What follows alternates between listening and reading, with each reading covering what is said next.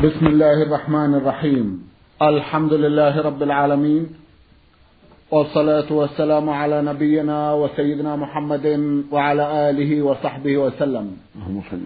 مستمعي الكرام السلام عليكم ورحمة الله وبركاته. وأسعد الله أوقاتكم بكل خير. هذه حلقة جديدة مع رسائلكم في برنامج نور على الدرب. رسائلكم في هذه الحلقة نعرضها على سماحة الشيخ عبد العزيز ابن عبد الله بن باز الرئيس العام لإدارات البحوث العلمية والإفتاء والدعوة والإرشاد.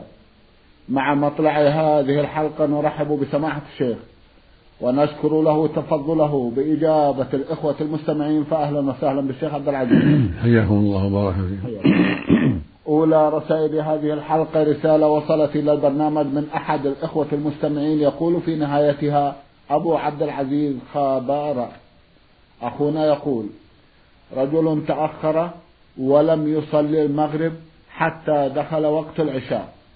فلما أتى إلى المسجد رأى الإمام يصلي بالجماعة صلاة العشاء وهو في الركعة الثانية. فدخل معهم وصلى العشاء ثم قام بعدها وصلى المغرب.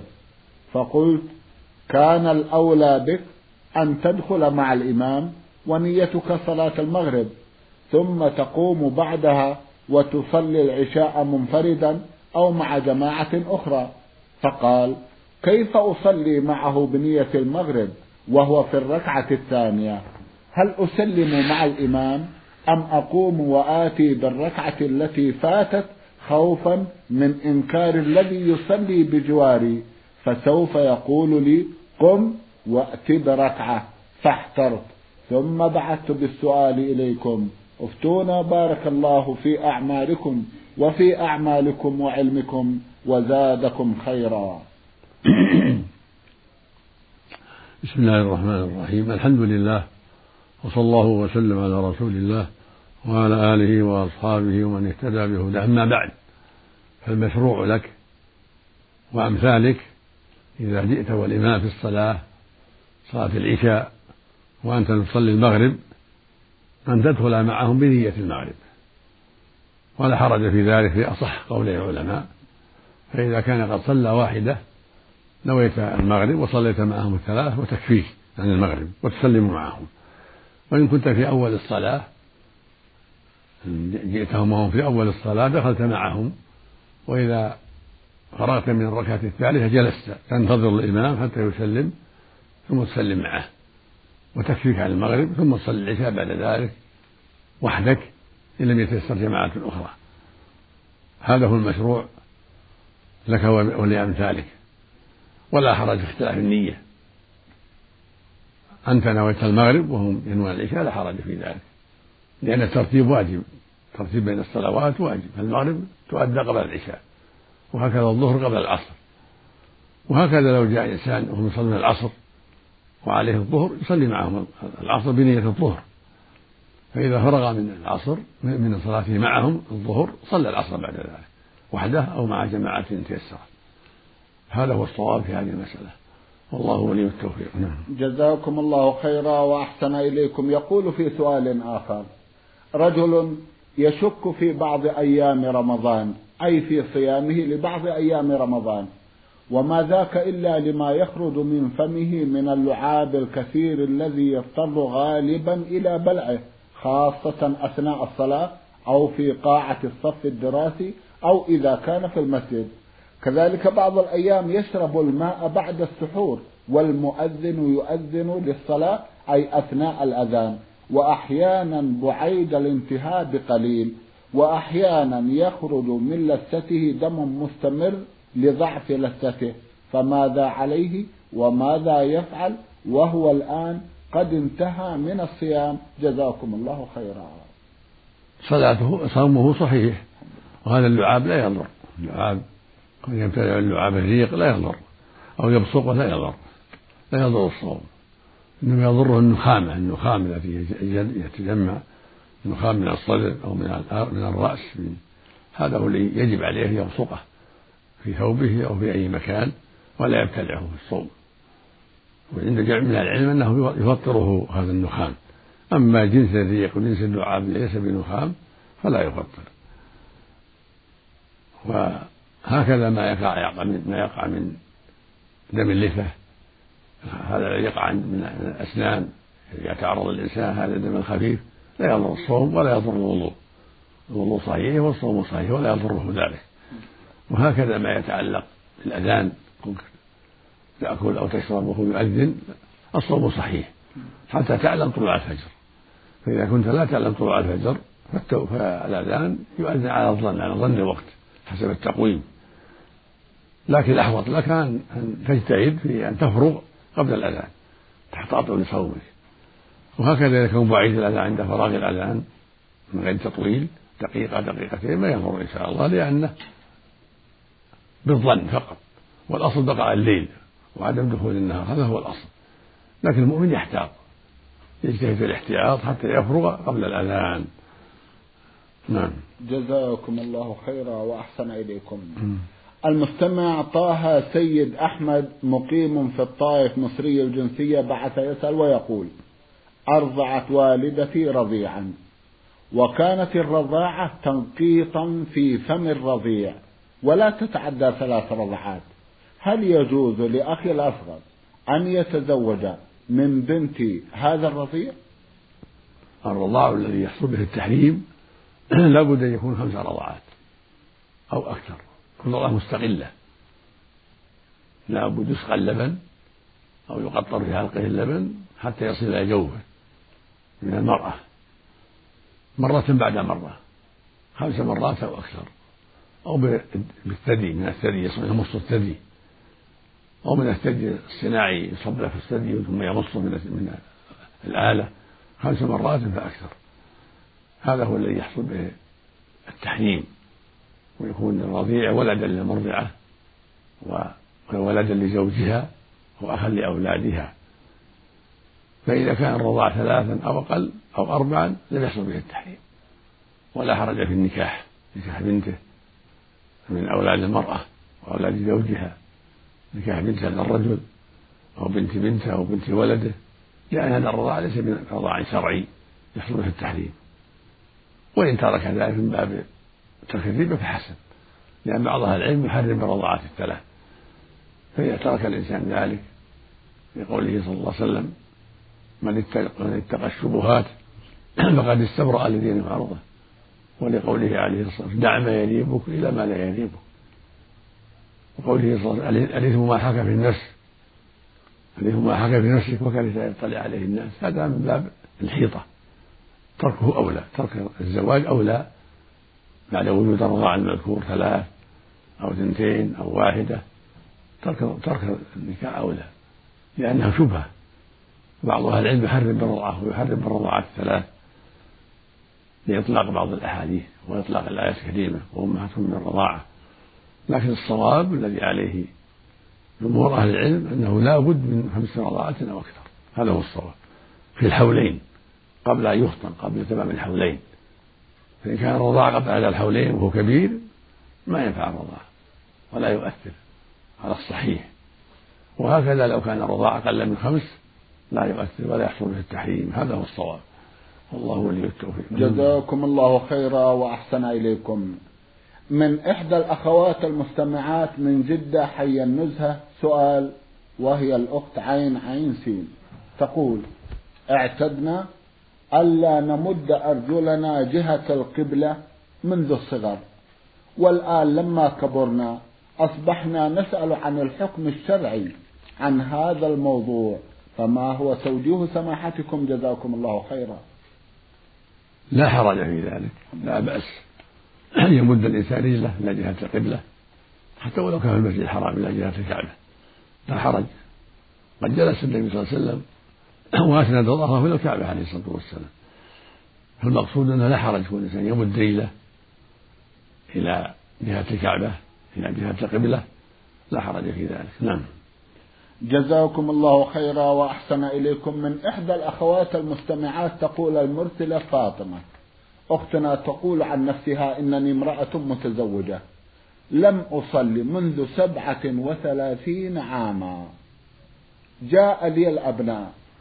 وأصبحوا يعلمونني الصلاة جزاهم الله خيرا. لكني محتار في المدة الماضية. هل سيحاسبني الله عليها؟ أم توصونني بقضائها؟ أم كيف يكون توجيهكم؟ جزاكم الله خيرا. نوصيك بالتوبة النصوح التوبة التوبة. الندم على الماضي والعزم على ألا تعودي فيه والمحافظة على الصلاة. من حين هداك الله الزميها وحافظي عليها في أوقاتها بالطمأنينة والخشوع وأبشري بالخير. التوبة تجب ما قبلها. يقول النبي صلى الله عليه وسلم في الحديث الصحيح التوبة تجب ما قبلها إن تهدم ما قبلها تمحوه ويقول عليه الصلاة والسلام التائب من الذنب كمن لا ذنب له فأبشر بالخير. التوبة بالحمد لله تكفي. ومعناها الندم على ما مضى منك من الترك والحزن على ذلك والعزم ألا تعودي إليه وتستمري على المحافظة والاستقامة على الصلاة وأبشر بالخير وليس عليك قضاء والذنب يمحى بالتوبة والحمد لله. الحمد لله. جزاكم الله خيرا وأحسن إليكم. تقول في المنزل الذي أسكن فيه يوجد معنا بعض المساكين يسكنون منزلا مستقلا. وأعطيهم شيئا من الطعام كل يوم دون علم دون علم زوجي بذلك. فهل ارتكبت ذنبا؟ لا حرج في ذلك الحمد لله. فضل الطعام يعطى الفقراء والمساكين فضل الطعام. ولا حرج في ذلك. وهذا من باب الإحسان. يقول النبي صلى الله عليه وسلم في الحديث الصحيح إذا أنفقت المرأة من طعام بيتها غير مفسدة كان لها أجرها بما أنفقت. ولزوجها أجره بما كسب ولزوجها أجره بما اكتسب وللخادم مثل ذلك. لا ينقص بعضهم من أجر بعض شيئا. فإذا أنفقت غير مفسدة للفقراء والمساكين من فضل الطعام فلك أجر ولزوجك أجر. والحمد لله. نعم. جزاكم الله خيرا. سمحت شيخ قلتم من فضل الطعام نعم. ماذا عن غير هذا القيد؟ الشيء الذي ليس بفضل يستأذن تستأذن في الزوج. إذا كان يسمح تعرفين من عادته ومن خلقه أنه قد فوضك وأنه لا لا حرج عليه لا حرج عنده من تصرفك فأنفقي وأبشري بالخير ولكن والأجر مشترك. نعم. أما إن كنت تعرفين أنه شحيح وأنه لا يرضى فاستأذنيه أما فضل الطعام فضل طعام الغداء فضل طعام العشاء أنفقيه والحمد لله. لا يفسد. نعم جزاكم الله خيرا.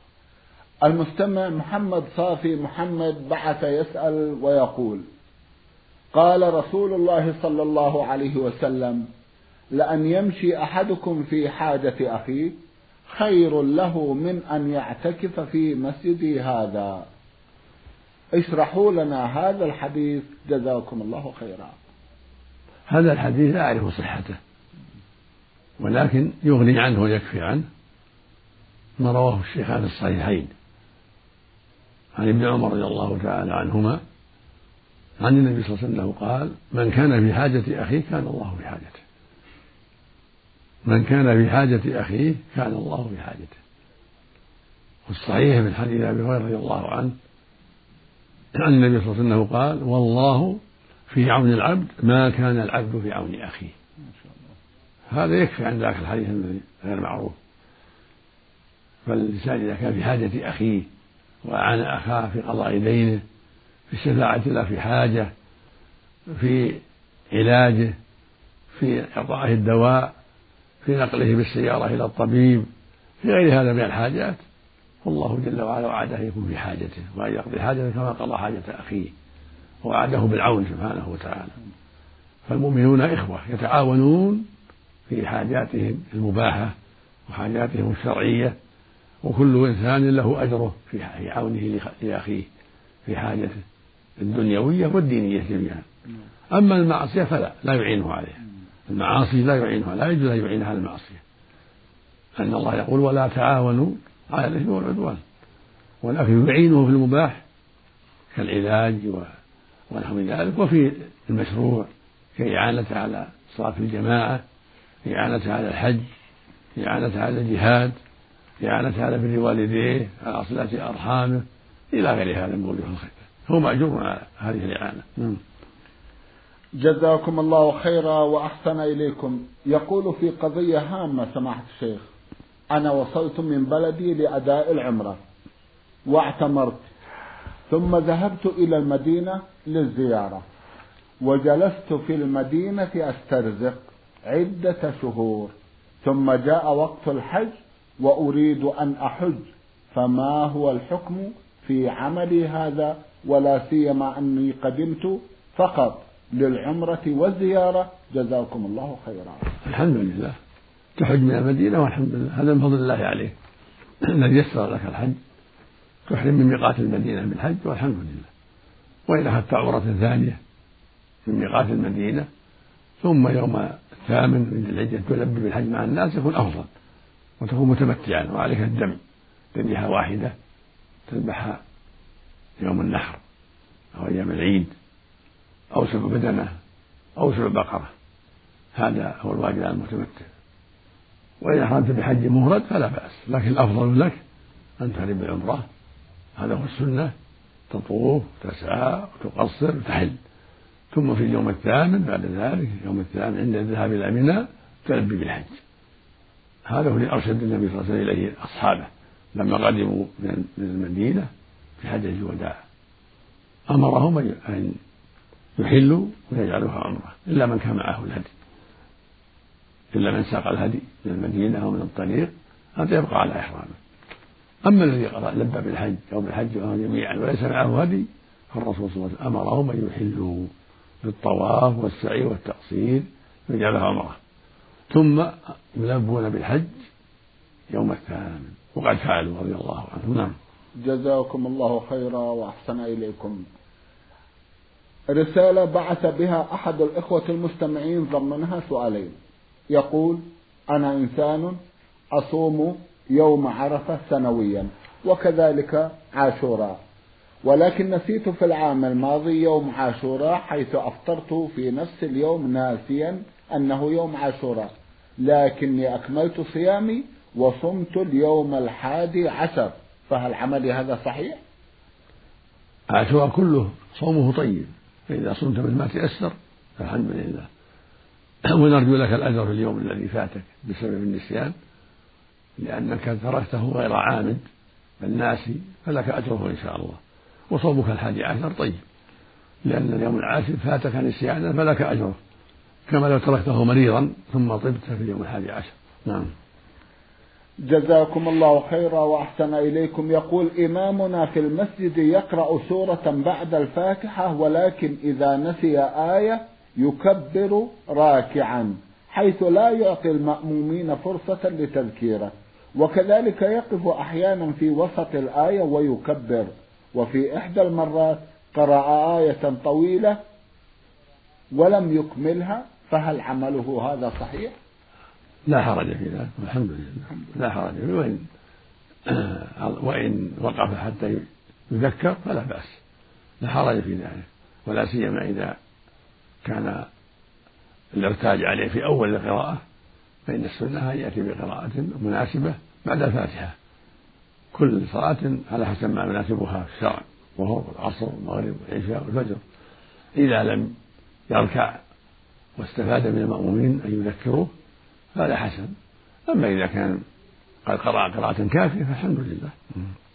جزاكم الله خيرا وأحسن إليكم من محافظة مرسى مطروح في جمهورية مصر العربية المستمع فألف عين رسالة.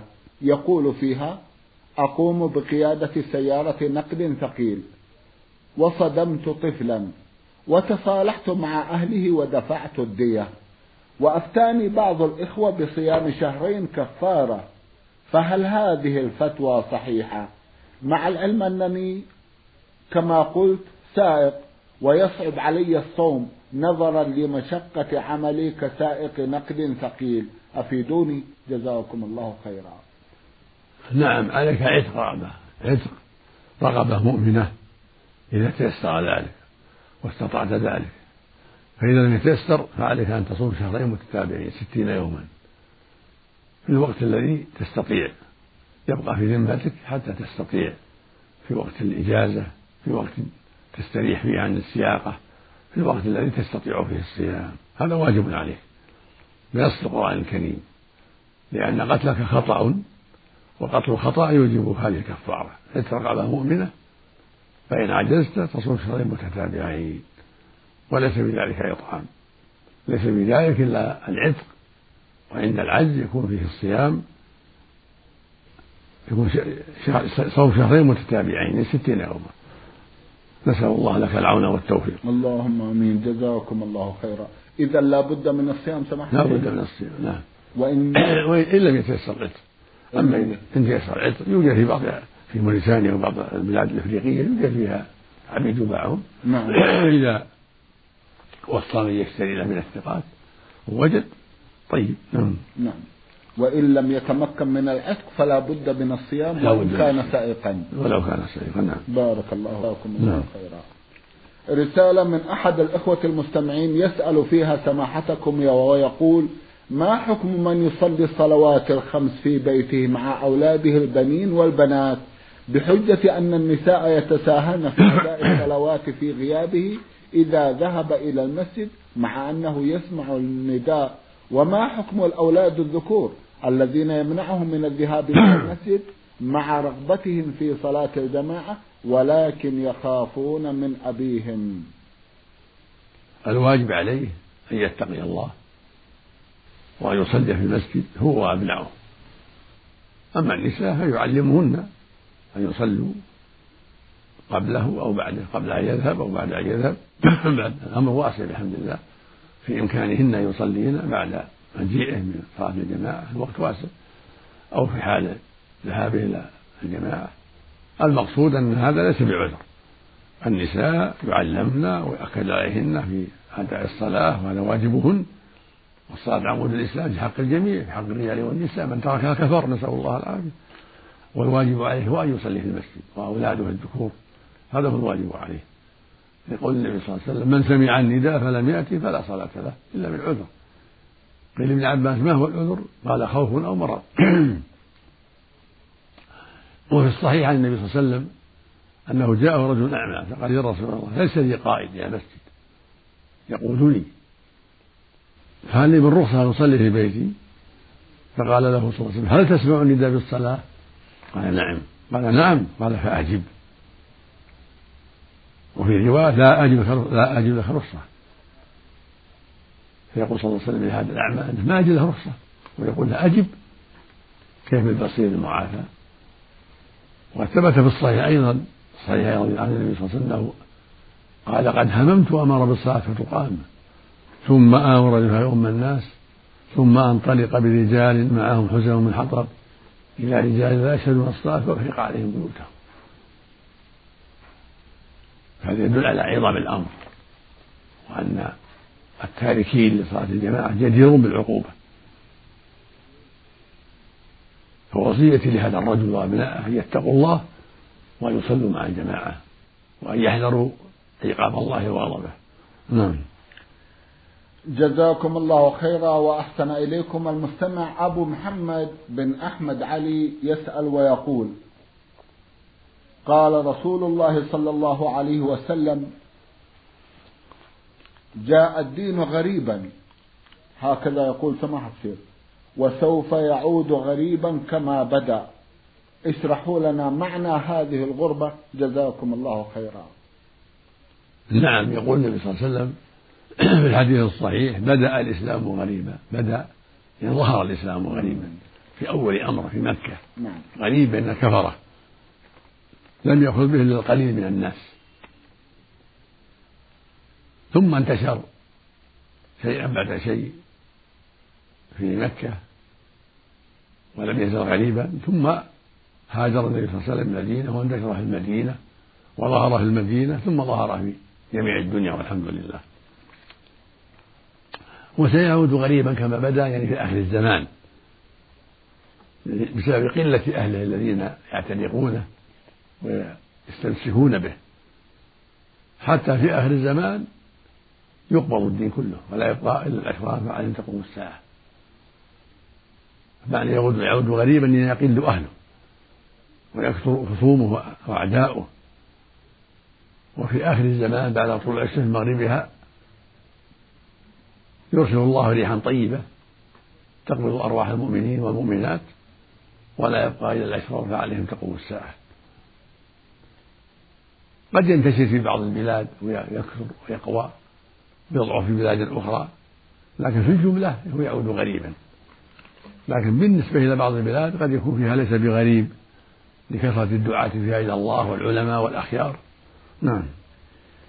جزاكم الله خيرا وأحسن إليكم. يسأل سؤال آخر فيقول يقول الرسول صلى الله عليه وسلم كلكم تدخلون الجنة إلا من أبى اشرحوا لنا هذا الحديث. جزاكم الله خيرا.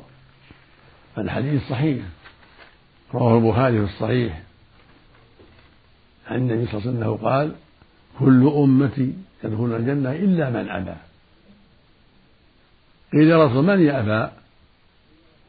قال من أطاعني دخل الجنة ومن عصاني فقد أبى. هذا تفسير الحديث. من عصاه فقد أبى. من يعصي الرسول صلى الله عليه وسلم ولا يتبع الشرع. معناه أنه آبي ما يريد الجنة. لو أرادها لأخذ بالأسباب. فالذي يتنكب الأسباب ويتركها ما أراد الجنة. أما الذي أراد الجنة هو ليطيع الرسول صلى الله عليه وسلم ويتبع الشرع وينقاد للشرع يحافظ على دين الله ويدع المحرمات ويأخذ بالواجبات ويجتهد في الخيرات. هذا اللي يريد الجنة. الله جل وعلا قال وسارعوا إلى مغفرة من ربكم وجنة عرضها السماء عدة المتقين. الذين ينفقون في السراء والضراء والكاظمين الغير والعافية الناس الآية ويقول سبحانه سابقوا إلى مغفرة من ربكم وجنة عرضها كعرض السماء وعدت للذين آمنوا بالله ورسوله ذلك فضل الله الآية فالمقصود أن الذي يريد الجنة يسارع إليها ويأخذ بأعمالها ويجتهد ويتقي الله. أما من أعرض عنها وعن أعمالها ولم يبالي فهذا في الحقيقة الأبى ومثل ذلك من أراد بر الوالدين إذا اجتهد في الإحسان إليهما وبذل وسعه. فقد أراد برهما حقيقة وإذا أعرض عن ذلك ولم يبالي وما أراد برهما. كذاب لو قال لي كذاب. من أعرض عن ذلك ولم ولم يفعل شيئا فهو إذا قال أنا أريد برهما فهو كذاب. وهكذا لو قال أنا أريد هذا الصلاة في الصلاة في الجماعة وأنا أحب ذلك ثم هو يتنكب ذلك ويعرض ويبقى في بيته ولا يصلي مع الناس كذاب في قوله. فعله يكذب قوله. والمقصود أن من أراد الخير سلك طريقه. ومن لم يسلك الطريق فهو ما أراد الخير. نسأل الله العافية. نعم. اللهم آمين. جزاكم الله خيرا وأحسن إليكم. سماحة الشيخ في ختام هذا اللقاء أتوجه لكم بالشكر الجزيل. بعد شكر الله سبحانه وتعالى على تفضلكم بإجابة الإخوة المستمعين وآمل أن يتجدد اللقاء وأنتم على خير. نسأل الله العافية. مستمعي الكرام كان لقاؤنا في هذه الحلقة مع سماحة الشيخ عبد العزيز ابن عبد الله بن باز الرئيس العام لإدارات البحوث العلمية والإفتاء والدعوة والإرشاد. شكرا لسماحة الشيخ. وأنتم يا مستمعي الكرام شكرا لحسن متابعتكم. وإلى الملتقى. وسلام الله عليكم ورحمته وبركاته.